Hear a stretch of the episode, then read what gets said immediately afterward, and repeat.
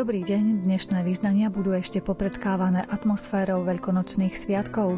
Vypočujeme si spomienky na ich prežívanie v podaní arcibiskupa Cyrila Vasilia, ale aj arcibiskupa metropolitu Jána Babiaka. Porozprávame sa aj s bohoslovcami grecko-katolíckého kňazského seminára v Prešove. Štvrtáci nám priblížia, ako sa stavala kaplnka v dome svätého Lázara v Košiciach, keď tam boli na pastoračnej praxi. Tretiaci nám porozprávajú, ako prežívali pandemický rok, keď nemohli byť v kňazskom seminári. V relácii zaznejú aj zaujímavé príbehy viažúce sa k niektorým dreveným krížom a predstavíme vám aj zručnú remeselníčku, ktorá sa venuje výrobe kraslíc. Reláciu pripravili majster zvuku Jaroslav Fabian, hudobný redaktor Jakub Akurátny a redaktorka Mária Čigášová. Želáme vám ničím nerušené počúvanie.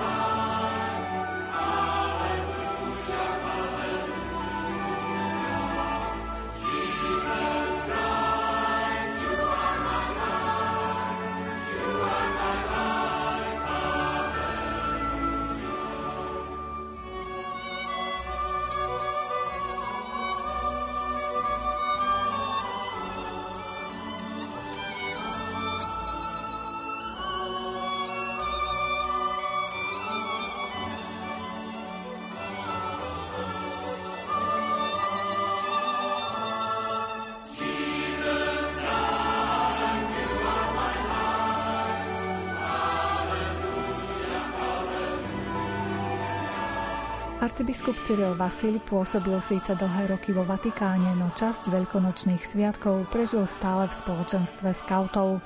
Má na tieto chvíle veľmi pekné spomienky, rovnako tak na veľkonočné sviatky, ktoré zažil ako dieťa. Ja som žil do roky rokúce v Vatikáne, ale veľkonočné trojdnie som neslávil, alebo iba veľmi zriedkavo slávil vo Vatikáne. Dlhé roky som veľkonočné trojdne slávil ako jednu z mála príležitostí pre aktívnu pastoračnú službu. Takým trošku osobitným spôsobom s mojimi mladými, ktorým sa venoval počas roka v scoutingu že počas veľkonočného trojdňa sme vlastne si robili putovné, akési duchovné cvičenia, respektíve prežívali sme všetky tieto obrady, putujúc, snažiať sa vžiť do času a priestoru udalostí, ktoré nám veľkonočné trojdne predkladá pred duchovný zrak. Zastávky sme mali vždy v nejakých kláštoroch alebo v nejakých obciach, kde bol chrám, kde sme potom mohli plne sláviť, myslím si, že aj veľmi dôstojne všetky obrady veľkonočného trojdňa, ale súčasne celý ten čas putovania bol jednou dlhou meditáciou. A pre mňa tieto zážitky a spomienky na veľkonočné moje putovania s mladými sú tou najkrajšou pastoračnou spomienkou, ktorú mám, pretože vlastne tie desiatky či stovky mladých ľudí počas tohto putovania prechádzali naozaj hlbokým ponorom do samých seba aj do tajomstva umúčenia a vzkriesenia, či už osobnými rozhovormi, svetovou spovedou veľmi kvalitnou, ktorá prebiehala prípravou na ňo cez spýtovanie svedomia, nočnou adoráciou, eucharistickou adoráciou. Všetko to ma naplňalo a vytváralo mi naozaj tú najkrajšiu kulisu veľkonočných sviatkov. Boli aj situácie, keď som sa potom aspoň v nedelu vrátil do Ríma, kde som väčšinou potom slávil liturgiu, či už tu ranného skriesenia, útreňu v kolegiu ruského kolegia ako s našimi kňazmi a bohoslovcami, alebo posledné roky niekedy som sa zúčastnil aj v samotnej bazilike sv. Petra, ale väčšinou boli pre mňa tým najsilnejším zážitkom a nie tak tie slávnostné, verejné, do celého sveta prenášané bohoslužby, ale možno práve to intimné stretnutie sa so skupinkou niekoľko desiatok mladých hľadajúcich ľudí, kde som mal väčší pocit užitočnosti ako vo veľkej bazilike v prítomnosti ďalších stoviek kňazov či biskupov. Nechcem tým nejakým spôsobom samozrejme dať menšiu hodnotu týmto slávnostným sláveniam, ale pre mňa osobne boli dôležitejšie možno tie moje osobné skúsenosti. Aké spomienky na Veľkú noc vám zostali z detstva, z mladých rokov? To ste asi nechodili na scouting počas socializmu? Nie, ale musím sa priznať, že v skutočnosti prvý duchovný zážitok, nazvem takto, vedomý a vedomé prežívanie sa práve viaže k sviatku vzkriesenia v našej obci, kde môj otec bol kňazom, farárom, ako prvýkrát som sa zúčastnil ako 11-ročný vzkriesenia, ranného vzkriesenia v chráme obci z Doba, Sadinatorisov, kde ten obrad začína procesiou ešte v tme, okolo chrámu, kde sa len postupne zažínajú sviece, kde kňaz klope na dvere krížom a ohlasuje Kristus vo skrese, nech povstane Boh, nech sa stratia jeho nepriateľ, nech spod jeho tváre zmiznú tí, čo ho nenávidia Kristus slávne vstal z mŕtvych, otvárajú sa dvere, vstupuje. Ešte teraz mi nabehla takú si akože pri tejto spomienke, pretože pre mňa tá atmosféra toho ranného chladu, bolo to o 5 ráno, tie jednoduché osoby, ženičky z dedinského prostredia so šatkami, so sviecou v rukách, ten spev pri otváraní dverí a potom postupné brieždenie, ktoré počas spevu kánonu Jána Damasenského prenikali postupne lúče slnka do chrámu, boli viac ako nejakým katecheticko-teologickým prežívaním, ale boli hlbokým existenciálnym vnímaním radosti z víťazstva svetla nad tmou, víťazstva života nad smrťou, víťazstva Krista nad zlom. Myslíte si, že táto situácia pandemická má pre nás nejaký aj pozitívny význam? Je ťažko hovoriť alebo hľadať nejaké bezprostredné pozitívne rozmery v chorobe, v smrti, v obmedzeniach, ale pozitívne môžeme povedať to, že naozaj len pán pozná zmysel a význam jednotlivých udalostí, s ktorými sa stretáme a možno my ich pochopíme keď ich pochopíme po nejakom dlhšom časovom odstupe. Na druhej strane, keby som chcel celkom pragmaticky hovoriť o nejakých pozitívach v tejto negatívnej situácii, je to, akým spôsobom veda bola zakcelerovaná, aby dokázala naozaj zasiahnuť, hľadať spôsoby riešenia takejto krízy. Akým spôsobom bolo postavené pred túto otázku celé medzinárodné spoločenstvo, ktoré musí modifikovať mnohé svoje postoje, konflikty a hľadať spoluprácu. Predpokladám, že mnohé veci po tejto pandémii už nebude možné vnímať a konať tak, ako bolo bežné, že sa vnímali a konali doteraz. Bez toho, aby som chcel nejako mesiánsky sa vytešovať, že toto zmení celkom našu ľudskú prírodzenosť, aj naše slabosti, aj naše egoizmy, aj naše rozpory. Ale rozhodne eh, mnohé prvky, ktoré sme si museli počas tohto obdobia nejako za pochodu vymyslieť, naštudovať aj v spôsobe správania, aj v spôsobe komunikácie, aj v spôsobe solidarity, by mohli byť prínosom aj do budúcnosti. Možno aj schopnosť napríklad uvedomiť si, že bez koľkých vecí dokážeme žiť v podstate, keď na to príde. Takže nás to môže priviesť aj k istej väčšej každodennej skromnosti a možno aj väčšiemu rešpektu k prírode, pretože napríklad sa hovorí, áno, znižila sa mobilita, znižili sa znečisťovanie, ovzdušie sa ozdravilo. Takže súčasne sa tu otvára množstvo a množstvo rozmerov na úrovni od tej najbežnejšej osobnej v rodinnom živote až po medzinárodné vzťahy a veľké ekonomické či geopolitické súvislosti. To všetko bude samozrejme ešte len predmetom ďalších reflexí a z nich vyplývajúcich aj nejakých konkrétnych úkonov a či predsavzatí. Kristus slávne vstal z mŕtvych, smrťou smrť premohol. A tým, čo sú v hroboch, život daroval. Kristus slávne vstal z mŕtvych, smrťou smrť premohol. A tým, čo sú v hroboch, život daroval.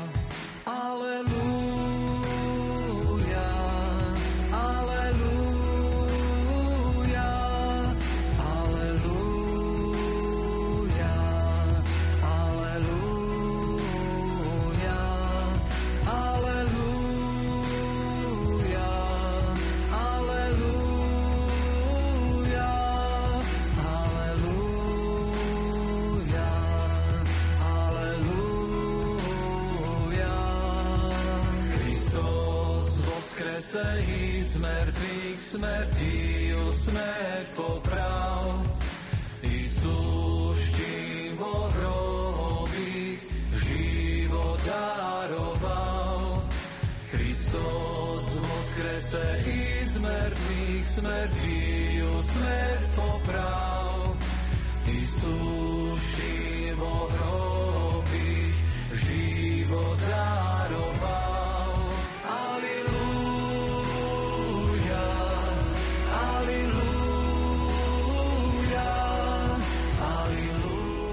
Na tom, že v dome svätého Lazara v Košiciach existuje kaplnka, majú veľkú zásluhu dvaja bohoslovci, študujúci na grecko-katolíckej teologickej fakulte v Prešove. Po treťom ročníku tu prišli v rámci pastoračnej praxe pomáhať vo všetkom, čo si organizácia takéhoto druhu vyžaduje. Okrem iného sa začali vážnejšie zaoberať realizáciou kaplnky. Porozprávajú nám o tom sami. Našimi hostiami sú Štefan Keruľkmec a Jan Pavúk. Dalo by sa to tak povedať, samozrejme, že vďaka Bohu je tu kaplnka. A tak idea tu bola už skôr, ako sme tu my prišli, hej, tá idea, myšlienka tej kaplnky tu bola a my sme skôr boli tí, ktorí sa do toho tak prakticky pustili. Zistili sme, že tu máme veľa voľného miesta v tom našom bytiku hornom, tak sme ho chceli nejako prakticky využiť, aby nám nestalo len nejak zbytočne nabytok. No a vďaka aj sponzorom, aj vďaka pani Vankovej, ako ešte vtedy vedúcej domu Sv. Lazara, tak sa nám to podarilo rozbehnúť toto dielo. No a teraz už ako je, tak sa rozrasta ďalej, aj vďaka Danielovi, ktorý tu je s Tomášom, ktorí tu ďalej budujú, takže my sme veľmi radi, hej, že vďaka tejto idee malej, ktorá bola, že niekedy tu bude kaplnka, tak z toho, že sme tu začali pracovať, sa to podarilo, vďaka Bohu. A čo všetko je potrebné k tomu, aby vznikla kaplnka? To prvé je asi vymaľovanie, také tie základné veci. Prvé bolo vybranie miestnosti, s tým sme mali také dohady, že či tu, či väčšia, či menšia bude stačiť. Nakoniec sme sa posili do tej väčšej miestnosti. No a prvé, čo bolo, tak bolo treba hľadať sponzorov, lebo samozrejme, že sami sme to nemohli utiahnuť. No a ale nejako spoločnými silami a s Božou pomocou sme to zvládli a, a našli sa naozaj tí sponzory. Aj či do tých stavebných vecí najprv, ale potom aj do toho zariadenia, vlastne tých liturgické veci, predmety. Spoločne sme to zvládli všetci. Aký dlhý čas ubehol od vzniku myšlienky, až keď ste mohli posvetiť vlastne toto miesto? No tak tá myšlienka tu bola už pred nami. Oni tú myšlienku rozvíjali, ale s tým, že neboli ani financie a chceli mať úplne inde tú kaplnku. Len akože nemal ju ani kto na nej pracovať, ani kto v nej byť. Ale keď sme prišli my, tak už bol niekto, kto to aj zariadi a kto v nej bude sa modliť. Takže od tej, no tak nejaké tie 3 mesiace asi boli, kým sme my prišli a keď sa na nej už začalo pracovať. No ona predtým tu bola idea, tu neviem ani ako dlho. Hej. Oni tu plánovali, keďže to je cirkevné zariadenie, aby tu bola tá kaplnka. Ale to nevieme ako dlho už predtým. Odkedy sme prišli, tak asi také 3 mesiace ubehli, kým sme sa my do toho už tak pustili, že už sa začalo fakt maľovať a robiť nejaké také veci, ktoré boli potrebné k tomu. Možno poslucháči naši sa pýtajú, že kvôli čomu ste prišli práve do domu svätého Lazara, kde teda sú tu mami v núdzi so svojimi deťmi. Keďže sme bohoslovci, tak vlastne po tom treťom ročníku, ako bolo spomenané, ideme na ten pastoračný ročník, aby sme okusili aj ten reálny svet, reálny život. No a keďže my sme boli viacerí v ročníku, tak sa hľadali nové miesto, že kde môžeme byť výpomocní. No a našlo sa práve toto miesto, dom svätého Lazara v Košiciach. A dvoch nás tu pridelili. Vlastne ja bol výhradne iba pre dom svätého Lazara. Ja som bol aj výpomocný na eparchii, čiže aj na úrad som chodil stále. No a vlastne vďaka tomu sme sa ocitli tu na a sme za to veľmi vďační a dalo nám to si myslím za ten rok celkom veľa. Naozaj. A vaša úloha v tomto dome, na tom pastoračnom ročníku, čo bola? Mojou úlohou tu, že som bol len pre toto zariadenie, tak som sa stal takým sociálnym pracovníkom, že som tak hlavne bolo to aj viesť tých ľudí nejak tej modlitbe, že mať s nimi aj nejaký ten duchovný program. Vlastne je to práca s ľuďmi, tá sociálna práca. Čiže aj do tejto práce ma zapojili a bral som aj tu na riadne smeny a takto som aj pracoval s týmito ľuďmi a tu natrávil čas. Čiže hlavne tá sociálna práca, aj tá duchovná práca. A popri tom no samozrejme všetko, čo bolo treba. Ako v takej charite to býva. Čo vás tak prekvapilo práve v tomto prostredí, kde sú ľudia, ktorí nemajú toho veľa nazvyš materiálneho? Ako ste to vnímali? Tým, že sme videli, ten, aké oni majú nedostatok, ale hej, zároveň ako vedia z toho vyžiť, aj s tým pracovať a že my sa vlastne môžeme učiť aj tej pokore, hej, aj od nich. Že tým nemajú dostatok, ale sú spokojní aj vďační hej, za to, čo majú tak keď sme to videli, tak aj v tom hlavne taká úloha, že my si od nich môžeme v niečom brať príklad. Je v niečom ich ťahať hore, ťahať ich aj Bohu, aj tomu vlastne, aby ten život nejak si zlepšili, ale zase aj od nich si v niečom brať ten príklad, aby sme sa naučili aj tej pokore a tomu, že no, mám čo mám a s tým si musím narábať najlepšie, ako viem. Vy ste vraveli, že ste časť aj na úrade pracovali? Áno, tým, že vlastne som si musel aj lepšie tak organizovať ten čas, keďže vlastne som cez deň som bol väčšinou na úrade a vlastne ja som tu hlavne pomáhal po nociach noč, s nočnými službami. Tak naozaj možno tá, vlastne je to zariadenie grecko cirkvi, Čiže brali to do úvahy a boli ochotní sa prísť hoci kedy modliť s nami, keď sme mali rožanec alebo takto, že a chceli hlavne postupne. Vy ste odišli po tom pastoračnom ročníku, napriek tomu to tu nezýva prázdnotou, opäť sú tu bohoslovci. No, tak, tak ako hej, každý rok, tak nie sú tretiaci a potom končia ten tretí ročník, no a keď skončia ten tretí ročník, tak idú na ten pastoračný ročník a tým, že aj ten ročník po nás bol taký väčší, hej, že je tých chlapcov dostatok, tak sa opäť pridelil nejaký chlapci do tohto zariadenia. No a s tým ešte teraz, že je tu tá korona, tak vzniklo to, že aj tí ostatní študenti, vlastne, ktorí boli doteraz doma, keďže sa seminár nemohol otvoriť vlastne kvôli tej pandemickej situácii, tak boli pridelení tu na, keďže miesta tu je dostatok, kaplnka tu je, je tu aj duchovný otec, otec Tomáš, takže vlastne mali tu všetky vlastne potrebné veci na to, aby tu mohli byť vlastne a tráviť tu na čas na miesto seminára a tu nás sa formovať v tomto zariadení. Keď si tak pozrieme spätne celý ten pandemický rok, aký bol pre vás ako pre študentov kňazského seminára, pre budúcich kňazov? Už to je vlastne rok, čo to je, tak vlastne tiež my sme jeden čas, tú polovičku možno sa povedať, pastoračného ročníka mali v tej pandemickej situácii vlastne od začiatku, jak to začínalo. Čiže my sme aj prežili aj ten čas, kedy sme nemali školu vtedy, čiže sme chodili vlastne, sme boli takí pracujúci, dá sa povedať. Potom o to leto bolo také uvoľnejšie, ale potom vlastne, ak sme v septembri nastúpili do školy, tak sme čakali, že čo to bude. Aj tie online prednášky, aj všetko toto. No a ja si myslím, že to, to sa dá celkom zvládnuť, keďže sme na vysokej škole, tak je to iné ako základná škola. Že vlastne tak či tak je to samo štúdiu. Ale skôr do toho duchovného života, keď sa na to pozriem, tak verím, že vďaka Bohu my sme tí úvodzovka vyvolení, ktorí majú prístup ku sviatostiam a k liturgiám, ale veľakrát akože veľa počujem od ľudí, že to chýba naozaj ľuďom. To, to sveté tajomstvo, ktoré sa iba v chráme vlastne dá nájsť. A možno aj tá sveta spoveď. Čiže toto je také podľa mňa najväčší taký problém tejto pandemickej situácii. Ako vy to vnímate? Z toho študentského hľadiska, ako je to bol taký boj, keďže sme boli rok, že sme boli mimo štúdia úplne a teraz sme sa vrátili. A vlastne to štúdium bolo opäť také obmedzené, že učíme sa, ale učíme sa z domu, tak to je úplne iné prostredie. Opäť sme boli poslaní domov, či sme neboli opäť v seminári, tak potom roku naladí sa na to štúdium a ešte naladí sa na neho, keď nie sme v škole, tak o to ťažšie. Hej? No ale tak postupne nejak sa rozbiehame. No a v tom duchovnom živote, tak ako hovoril Štefan, že je to no určite ťažké, že mnohí ľudia nemôžu prichádzať. Ja našťastie tiež som mohol, náš chrám fungoval tak, že vlastne tá nevyhnutná asistencia mohla byť v tom chráme, čiže k tomu mám celý čas prístup. A tak určite to je iné, aj keď teraz sme v tých dvoriankách, sme tam spolu chlapci, tak, tak to spolu tvoríte nejaký duchovný život, duchovnú komunitu, ako keď som bol sám doma. Tak piatim sa to ľahšie ťahá, keď jednému samému, tak určite som aj za tento čas vďačný.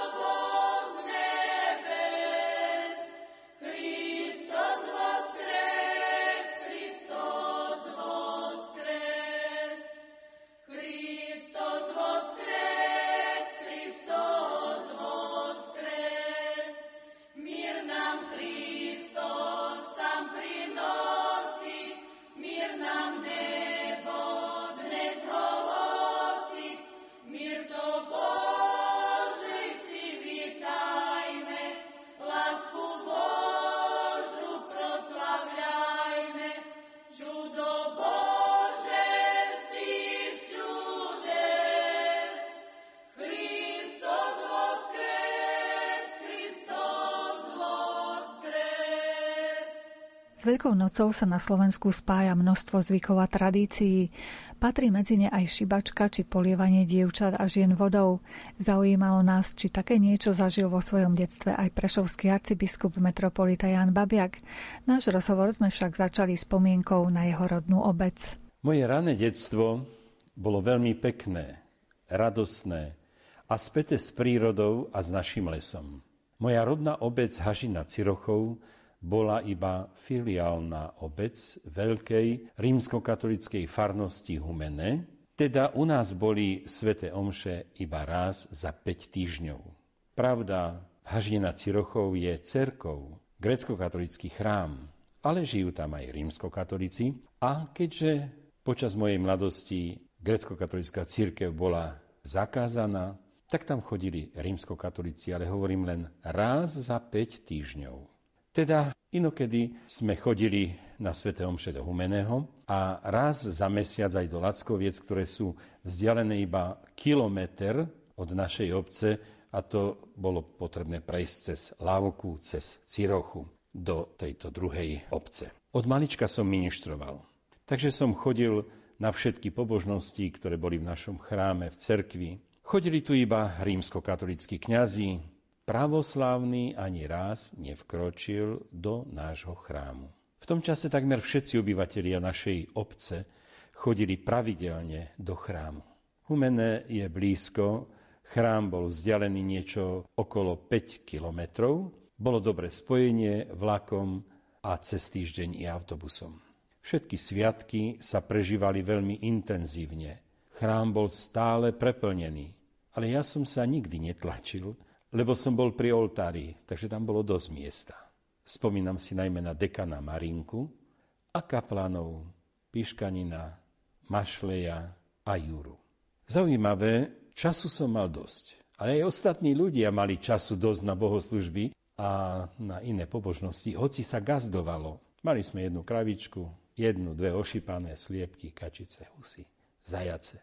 A podobne to bolo v každej domácnosti, v každom dvore. Otec pracoval v Chemlone, vo fabrike, ale stihali sme všetko. V nedelu popoludní sme navštevovali náš chrám na modlitbu svätého Ruženca alebo nejakú pobožnosť. V maji a oktobri sme chodili každý večer na svätý Ruženec. Veľká farnosť Humene mala štyroch kaplanov, lebo mala veľa filiálok, 6 alebo až 7. Takže k nám obyčajne chodil kaplan, ktorý nás učil náboženstvo a ktorý sa tak trochu aj intenzívnejšie nám venoval. Vladyka Jan Babiak priblížil aj veľkonočné zvyky a obyčaje v čase jeho detstva. Bolo to úplne normálne a polievalo sa, ale iba v najbližšom okolí susedov, tak 4-5 domy z každej strany. V sobotu večer pred Veľkou nocou sa svetili košiky plné voňavých dobrot. Celý chrám rozvoniaval a mnoho ľudí s košikmi bolo aj vonku okolo chrámu, lebo sa nevmestili dovnútra. Pamätám sa, že kurátor zberal vajíčka za posviacku pre pána kaplána. No posvetené jedlá sa požívali až ráno po vzkriesení. Niekedy to bolo aj dosť ťažko vydržať, lebo slinky sa mi zblíhali už od večera. Celý pôst sa postilo a meso sa jedlo iba, ak si dobre pamätám, v nedele a sviatky, takže šunka, klobása a slanina, to všetko veľmi chutilo na Veľkú noc. Po obnovení grecko-katolíckej cirkvi v roku 1968 sme nabehli hneď na východný spôsob vzkriesenia ráno o 4. hodine. A po vzkriesení bola hneď aj sveta liturgia a potom už boli tie dobrodky bezprostredné, užívané teda po svetej liturgii hneď. Boli také bohaté raňajky. Obyčajne som ešte išiel do Humeného poslúžiť do chrámu, do cerkvy, alebo kde bolo potrebné s otcom dekanom Šutajom. Od dekana Žadanského som mal požičané auto Fiat 850 a tak som bol stále k dispozícii, najmä počas prázdnin a vždy, keď som bol doma.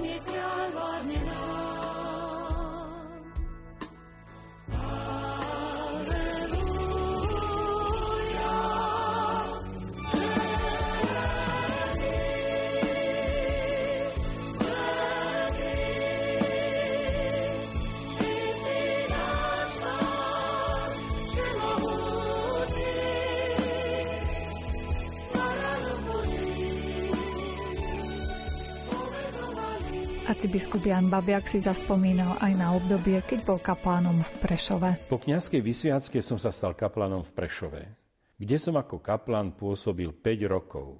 Takže som bol naplno využitý. Mojím principálom bol farár, tajný jezuita, otec Juraj Bumbera.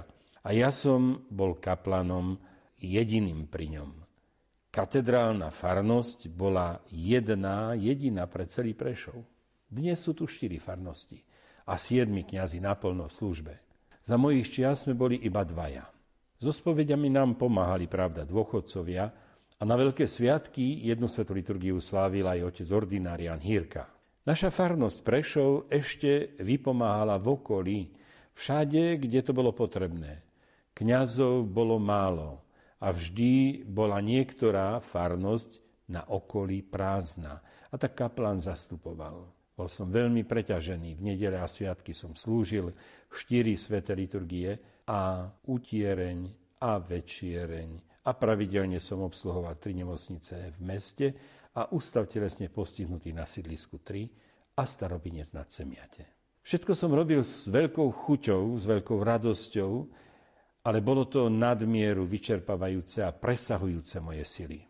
Niekedy večer, keď ma videl otec Bumbera tak zničeného pri stole, kde mi niečo on sám pripravil, alebo nám niekto niečo doniesol, a potom sme mali už aj, aj teda vlastnú kuchárku, tak sa mi ešte ponúkol Janko, nemáš chuť na pivo? Pôjdem ti doniesť zo štvorky.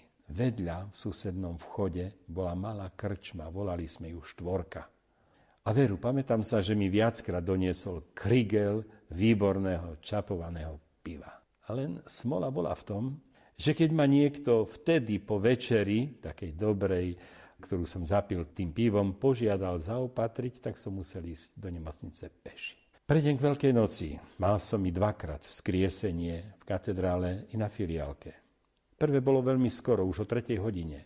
Predtým som ešte išiel trabantom po jednu staršiu paniu, ktorá nám zdobila oltár, stará sa o kvety, bolo toho nad hlavu dosť.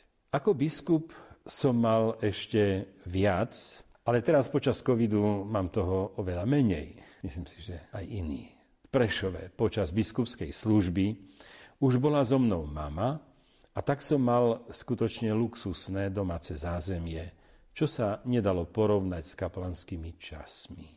Mama dodržiavala všetko ako za dávnych čias, až som sa niekedy zlostil lebo pred Veľkou nocou museli byť všetky okna počistené, vybliskané, postele prezlečené, všetko popratané, požehlené, celý byť vyvetraný, vyglancovaný. Hovoril som mame, veď už mala svoje roky, po 80 bola, mama, to nemusíte všetko robiť tak, ako za vašich dávnych mladých čias doma. Nie, synu, tak to treba, tak to má byť, tak to bolo vždy. Vždy som mal teplé jedlo na stole. Ozaj som jej veľmi vďačný za jej službu, za jej pracovitosť, za jej lásku, s ktorou všetko robila do konca života a s ktorou sa o mňa veľmi prikladne ako mama starala. Starala sa, aby som večer o tej pol jedenástej odišiel preč od počítača a išiel spať. Vždy mi zatelefonovala synu. Všetky ľudia už spia vypni ten počítač a poď aj ty spať. Po jej smrti je to už iné. Áno, šťastí ju zastupuje sestra, ale tá býva ďaleko, 100 km od Prešova, vo Vyšných Hradičkovciach.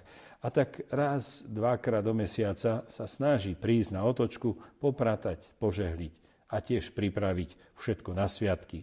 Košík na Veľkú noc a štedru večeru na Vianoce. Som jej tiež za to veľmi vďačný, lebo ju to nemalo stojí.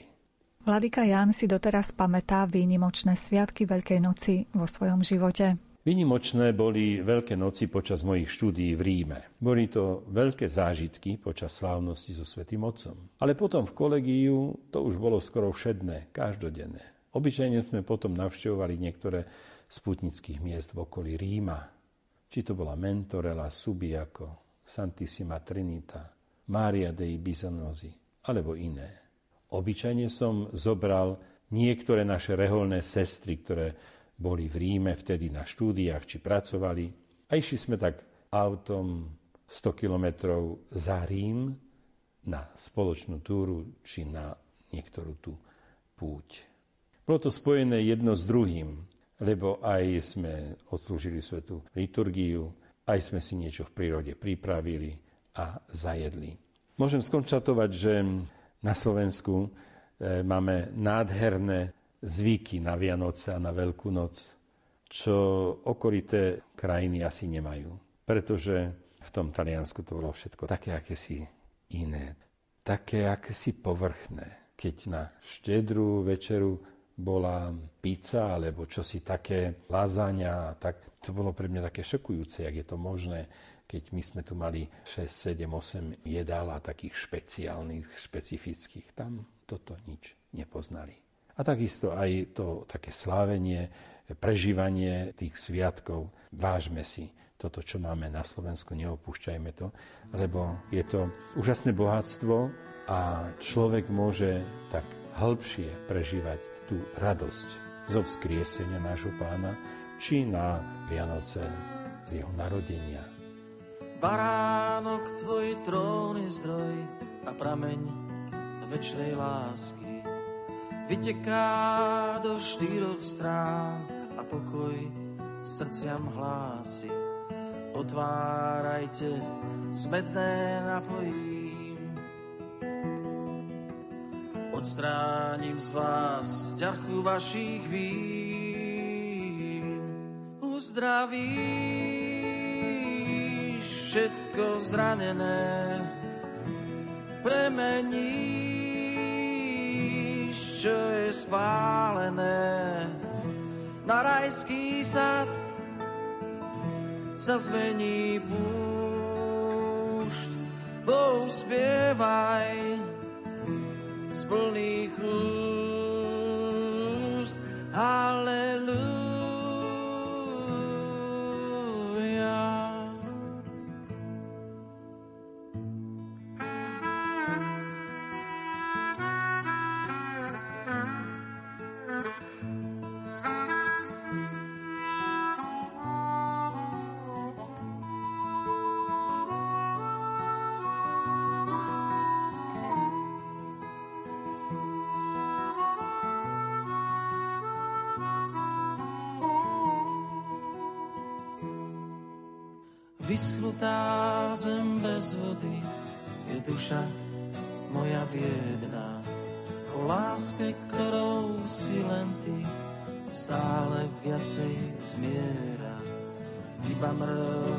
Prach sa zo mňa stáva.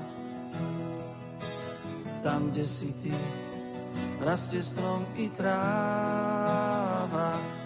Uzdraví všetko zranené premeníš, čo je spálené na rajský sad sa zmení púšť. Bohu spievaj z plných úst.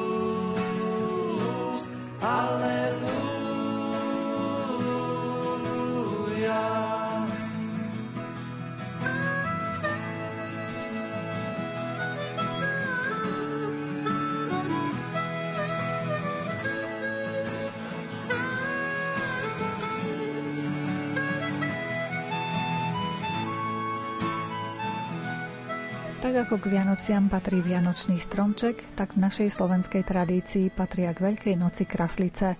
A existujú ľudia s veľmi šikovnými rukami, ktorí dokážu vyrobiť skutočne nádherné originálne dielka. Isto medzi nich môžeme zaradiť aj pani Soniu Košárovú z Trebišova.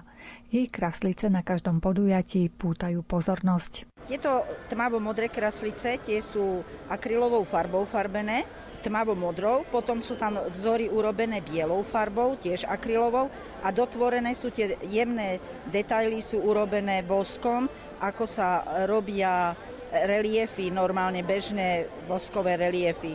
A je to všetko v bielej farbe, na tmavo-modrom podklade, v štýle modrotlače. To je jedna technika. Potom druhá technika je cibuľová. To sa používajú biele vidúky a na to sa dajú rastliny, burina, kvety, no čo je na porudzi.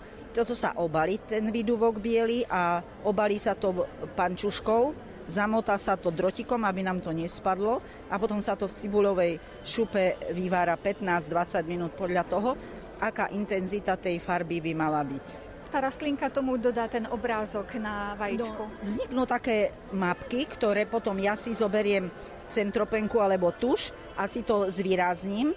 A čo sa mi nepáči, tak zoberem nožik ale a vyškrabem a urobím také kvetinky. Aby to vyzeralo tak, aby tie, čo tam nie sú pekné veci, aby sa zakryli. A tie úplne bielúčke s dierkami, to ste do nich vrtali? Tie sú tiež biele, akože biele škrupinky, vidúky, sú vyčistené a použila som vrtačku s rôznymi hrotmi vrtakov a urobila som to dierky a tie dierky som potom tiež zvýraznila voskom roztopeným a ihlou a špendlíkom som to akože dotvárala. Zaretušovala som všetky tie nerovnosti, ktoré tam vznikli po tom vrtaní.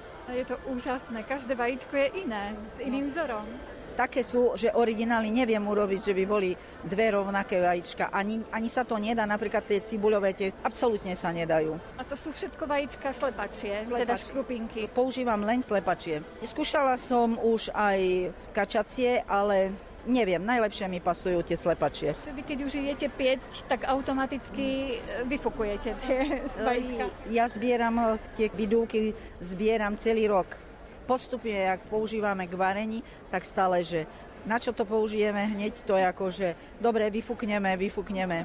Že by ste tak celú rodinu nastavili. No, tak, už sme všetci tak nastavení, že by sme len vlastne tie škrupiny nevyhadzovali, ale normálne ich zužitkovali ešte. A tie ďalšie s takým zlatistým obrazom? No, to bolo tiež východisko z núdze, lebo veľa bolo tých hnedých škrupín a tie hnedé škrupiny sa nedajú použiť na cibuľovú techniku, lebo vlastne hnedé na hnedé to je veľmi nevýrazný vzor. Tak som si povedala, no čo s tým? Tak som si to vymyslela. Vlastne tie tmavomodré, tie modrotlačové, to sú všetko tie hnedé, aby sa zakryla tá hnedá farba, tak ja ju potom tak premaľovávam. A tie sú takisto robené.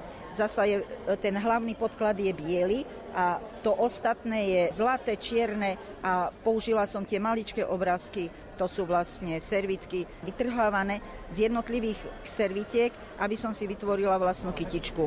A tú zlatú farbu je dostať? No, normálne to je akrylová zlatá farba, bežná. A tu už som nepoužila vosk, ale som použila konturovaciu tubu. Vy tú výrobu krásliť beriete ako taký relax, takú tú tvorbu, že môžete pri tom aj zrelaxovať, aj no, popustiť je, úzdu?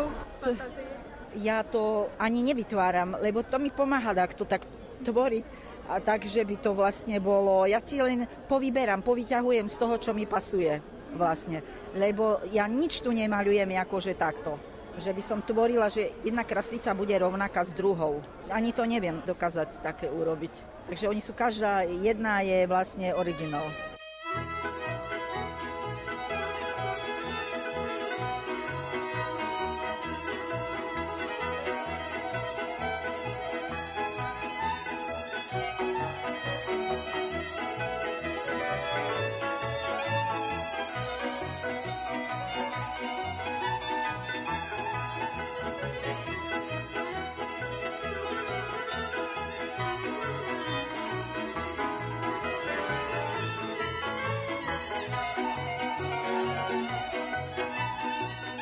Pandémia uzatvorila školy, internáty, ale aj kňazské semináre.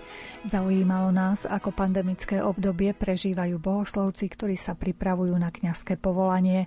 K mikrofónu sme si pozvali Alexa Antala, Marka Vadasa a Daniela Devalda, ktorí študujú v grecko-katolíckom kňazskom seminári v Prešove. V súčasnosti títo bohoslovci pôsobia v dome svätého Lazara v Košiciach a práve tam sme sa s nimi porozprávali o ich motivácii stať sa kňazmi. Prečo? Tak vo vlastnom živote som spoznal a pocitil, že Kristus je tá pravda, ktorú každý človek potrebuje v živote a preto by som rád slúžil práve jemu a bol takým jeho služobníkom a pomocníkom v tej jeho misii spásy, ktorú už pre nás vykonal, ale každý ju musí zažiť vo vlastnom živote, aby dosiahol to nebeské kráľovstvo, ten dar pána. Takže možno tak. Ako vaše rozhodnutie prijali rodičia? Kladne, keďže všetci ako chodíme do cerkvy, takže doma v poriadku. Vaša motivácia? Tak u mňa sa tá kniazská služba vyvíjala od malička. Tým, že už ako malý chlapec som začal ministrovať, naši ma privádzali do chrámu.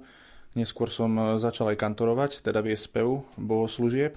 A tak som sa rozhodol teda ísť do kňazského seminára, pokračovať touto cestou a plne zasvetiť svoj život Kristovi, službe Bohu a aj službe ľuďom skrze túto službu. Ja som chcel byť učiteľom. Učiteľom dejepisu a maďarského jazyka. No ale tam prišli nejaké osobné aj skúsenosti s Bohom, aj všetko jedno s druhým, takže začal som už predtým rozmýšľať nad kňastvom, ale nevedel som, že či to naozaj Boh sa ku mne ozýva, alebo je to nejaký iný hlas. No ale sláva Bohu, ukázalo sa, že to bol Boh.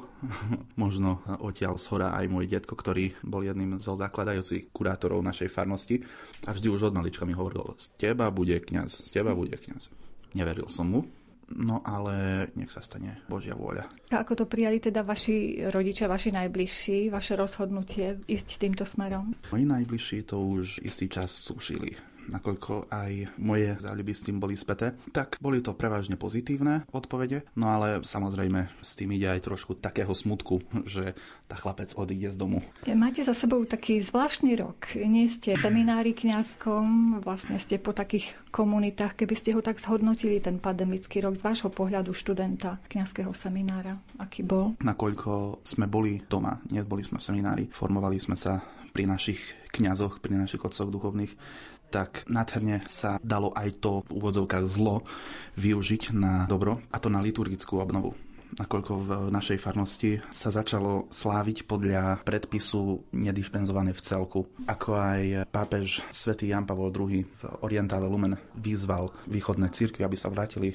vlastne k svojim tradíciám, tak my sme si povedali, že dobre, tak nabehneme na to. A nechyba vám tá komunita toho seminára? Chýba, jasné, že chýba to je jednoznačné. Aj keď sa stretneme, tak s chlapcami nevieme ukončiť debatu, nedokážeme ukončiť tú debatu, čiže je jasné, že to chýba. Ale my sme si tak povedali, že treba aj v tom zle uvidieť to dobre, alebo respektíve tú príležitosť vykonať niečo dobré, respektíve urobiť niečo dobré. Čiže o to sme sa snažili. Aj vás by som poprosila o zhodnotenie roka. Musím povedať, že je to veľmi zaujímavý rok, nejaká taká novinka, s ktorou sme sa nestretli. Tie prvé obdobie, kedy začala tá prvá vlna, boli zaujímavé, lebo boli sme doma tým, že ja som bol ešte prvák v seminári, veľa som toho nezažil a bol som už hneď od začiatku odkazaný sám na seba, ale videl som veľkú príležitosť práve aj v tom vypomáhať vo farnosti, trošku pastoračne rásť, vidieť tú realitu fungovania farnosti už trošku z inej perspektívy ako bohoslovec. A to mi teda veľmi pomohlo k takému nazeraniu k budúcej práci, ktorá ma čaká, ale všetko má svoje pre a proti. Samozrejme veľmi rád osobne ja by som bol so svojimi spolubratmi v seminári, chýbajú mi kamaráti, to také spoločenstvo, ktoré sme tam budovali, ale aj ten spôsob formácie, ktorý máme teraz, že sme takto po komunitách, konkrétne my tu v Charite svätého Lazára, v dome svätého Lazára, vnímam to veľmi pozitívne, pretože na jednej strane vypomáhame katedrálnemu chrámu, ale na druhej strane vieme budovať spoločenstvo a viac sa spoznávať. Aj trošku možno tie problémy a všetky tie okolnosti tých ľudí, ktorí tu žijú spolu s nami. A pedagógov asi len cez obrazovku televíznu poznáte pravdepodobne?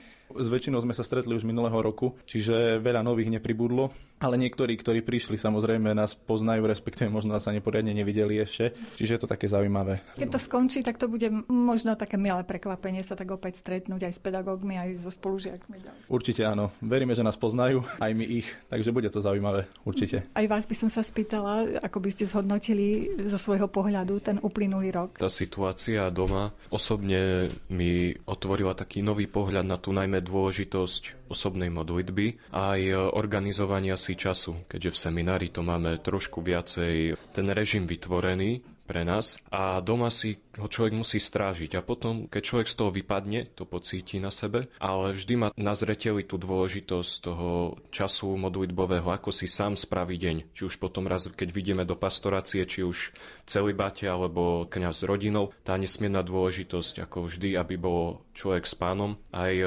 tak ešte viacej sa vyfarbila tá veľká milosť a dôležitosť, čo zo sviatosti človek má, či zo svetého príjmania alebo zo svetej spovede. Takže z toho pohľadu to vidím ako veľký prínos, aj také spomalenie, aby sa človek, som sa osobne viacej zameral na pána, aj na to podstatné, hoci tu sa deje trma vrma s koronou, ale to väčšie, čo zostáva. A z toho akademického hľadiska osobná účasť je určite lepšia, ale tak veľká vďaka aj za to, že aspoň digitálne môžeme byť na tých prednáškach účastní. Aj skúšky, písomky môžeme robiť tak z diálky, takže aj tak aspoň je dobré. Takže možno takto. Možno by sme sa mohli vašimi slovami aj my laici trošku inšpirovať, že ak hľadať pokoj v tom chaose neskutočnom pandemickom, tak eh, keď si človek nájde čas na modlitbu, tak môže ho to upokojiť vlastne. Áno, určite aj ten aspekt pokoja, aj také znovu sa scentralizovanie na Krista, na pravdu. Často počúvame v médiách, všade iba tu nedobre vláda, tu toto čísla pribúdajú jedno druhé, ale ten pokoj, čo ide od pána, že skľudniť sa v modlitbe pán nechce, aby sme boli takto tu rozbombardovaní motivovaní, keď sa rozhodneme kráčať s ním a veriť mu a vidíme tie budúce veci, tak to prináša pokoj do tejto situácie. si, Smetnujú,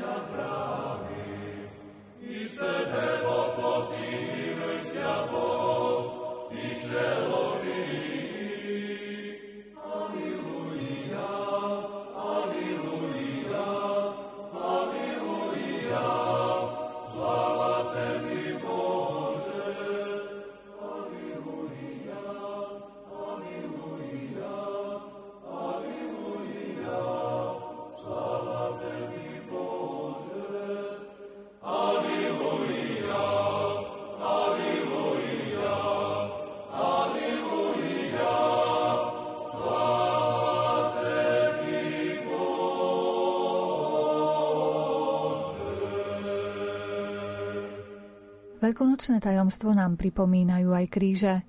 Odborná pracovníčka Východoslovenského múzea v Košiciach, doktorka Klaudia Buganová, pátra aj po ich príbehoch. Kto ich dal postaviť, kto ich vyrobil, či za akých okolností vznikli. Často sú to hodnotné umelecké diela, dnes sa s ňou pristavíme pri niektorých drevených krížoch. Určite, ak nás počúvajú poslucháči na celom Slovensku, tak mnohí vedia, že najkrajšie drevené kríže máme práve v Detve a okolí vďaka tým úžasným majstrom, ktorí tieto kríže zhotovovali, ktoré ich vyrezávali a na zvislom či pozdĺžnom ramene najmä je veľmi veľa rôznych výzdobných prvkov a oni sú vlastne farebné. No my na východnom Slovensku nemáme takéto kríže, ale predsa ja som jeden takýto našla a povedala som si, tak tu v tejto obci Krývany v okrese Sabinov, ktorá je možno pre nás východniarov známa aj tým, že je tam folklórny festival a že pochádza z tej obce jeden z najvýznamnejších slovenských folkloristov, pán Lázorik, že tu práve pred kostolom svätého Štefana stojí takýto kríž, ako keby bol priamo importovaný z detvy. A naozaj, Pátrala som potom, najprv mi tí krivianci to nevedeli veľmi povedať, iba vraveli, že tá, vidíte, tá fasáda i s krížom, táto pasujú k sebe, nie? A ja hovorím, ozaj, no pasujú veľmi, ale však takýto kríž nemáte inde, ani tu v obci, ani v okolí. No tak veru, tento kríž je krížom, ktorý tu nechal postaviť Salesián, ktorý tu vraj slúžil primičnú svetu omšu v roku 1990. No tak samozrejme táto informácia vo mne vzbudila veľmi veľkú túžbu zistiť viac alebo poznať viac, tak zavolala som príbuzných tohto Milana Stanislava Ďuricu, Salesiána, ktorý bol vysvetený ešte v roku 1947, ale primičnú omšu mohol slúžiť až v roku 1990 a práve na pamiatku tejto udalosti požiadal svojho príbuzného z detvy, tiež menom Ďurica, Janko Ďurica starší, ktorý takýto kríž na jeho požiadanie zhotovil a ktorý teda dodnes stojí v Krivanoch na nádvory pred kostolom svätého Štefana. Ďalším takým, takou pre mňa takou tiež vzácnou alebo takou skôr špecialitou je aj to, že určite aj poslucháči, ktorí chodia na prechádzky, či už do lesa alebo do prírody a všímajú si drevené kríže, tak veľakrát naozaj v tých oblastiach, ako sme povedali, kde žijú právoslávni a grecko-katolíci, tam musí byť to spiatie, nesmie byť plnoplastické, musí byť teda plechové, ale v oblastiach, kde žijú katolíci, tak tam umúčenie Krista e, môže mať aj plnoplastickú podobu. No a tam, kde je spojenie tohto tela Krista s dreveným krížom a Kristus je tiež z dreva, je už tiež veľká vzácnosť lebo naozaj aj to, ako som povedala, nielen samotné drevo, ale keď nechráni kríž napríklad striežka alebo možno nejaký hustejší porast, tak najmä korpus Krista podľahne veľmi rýchlo skaze, ale v obci Košická Bela, to tiež možno Košičania dobre poznajú túto obec, tak práve tam sa vďaka starostlivosti obyvateľov zachovali také až dva kríže s dreveným korpusom Krista z roku 1900 48 a poznáme ešte aj autora, miestny stolár Ondrej Jerga vykresal z dreva telo, veľmi krásne, majstrovské, majstrovský kúsok Krista, ktorý je aj vymaľovaný. Veľmi mne tam do oči udrela najmä tá modrá bederná rúška, ktorá sa nachádza v spodnej časti tela Krista. A ja som k tomu krížu prišla ešte v deň, alebo teda pred sviatkami všetkých svetých, keď ho tam s veľkou láskou a starostlivosťou čistili a krášlili miestni obyvatelia tak, ako je to zvykom s vencami z Čačiny, zdobiť tieto kríže pred sviatkami všetkých svetých. Relácia sa priblížila k záveru, vypočuť si ju môžete ešte raz v repríze v sobotu o 14. hodine. Na jej príprave spolupracovali Jakub Akurátny, Jaroslav Fabián a redaktorka Mária Čigášová. Ďakujeme vám za pozornosť a želáme vám pekný deň.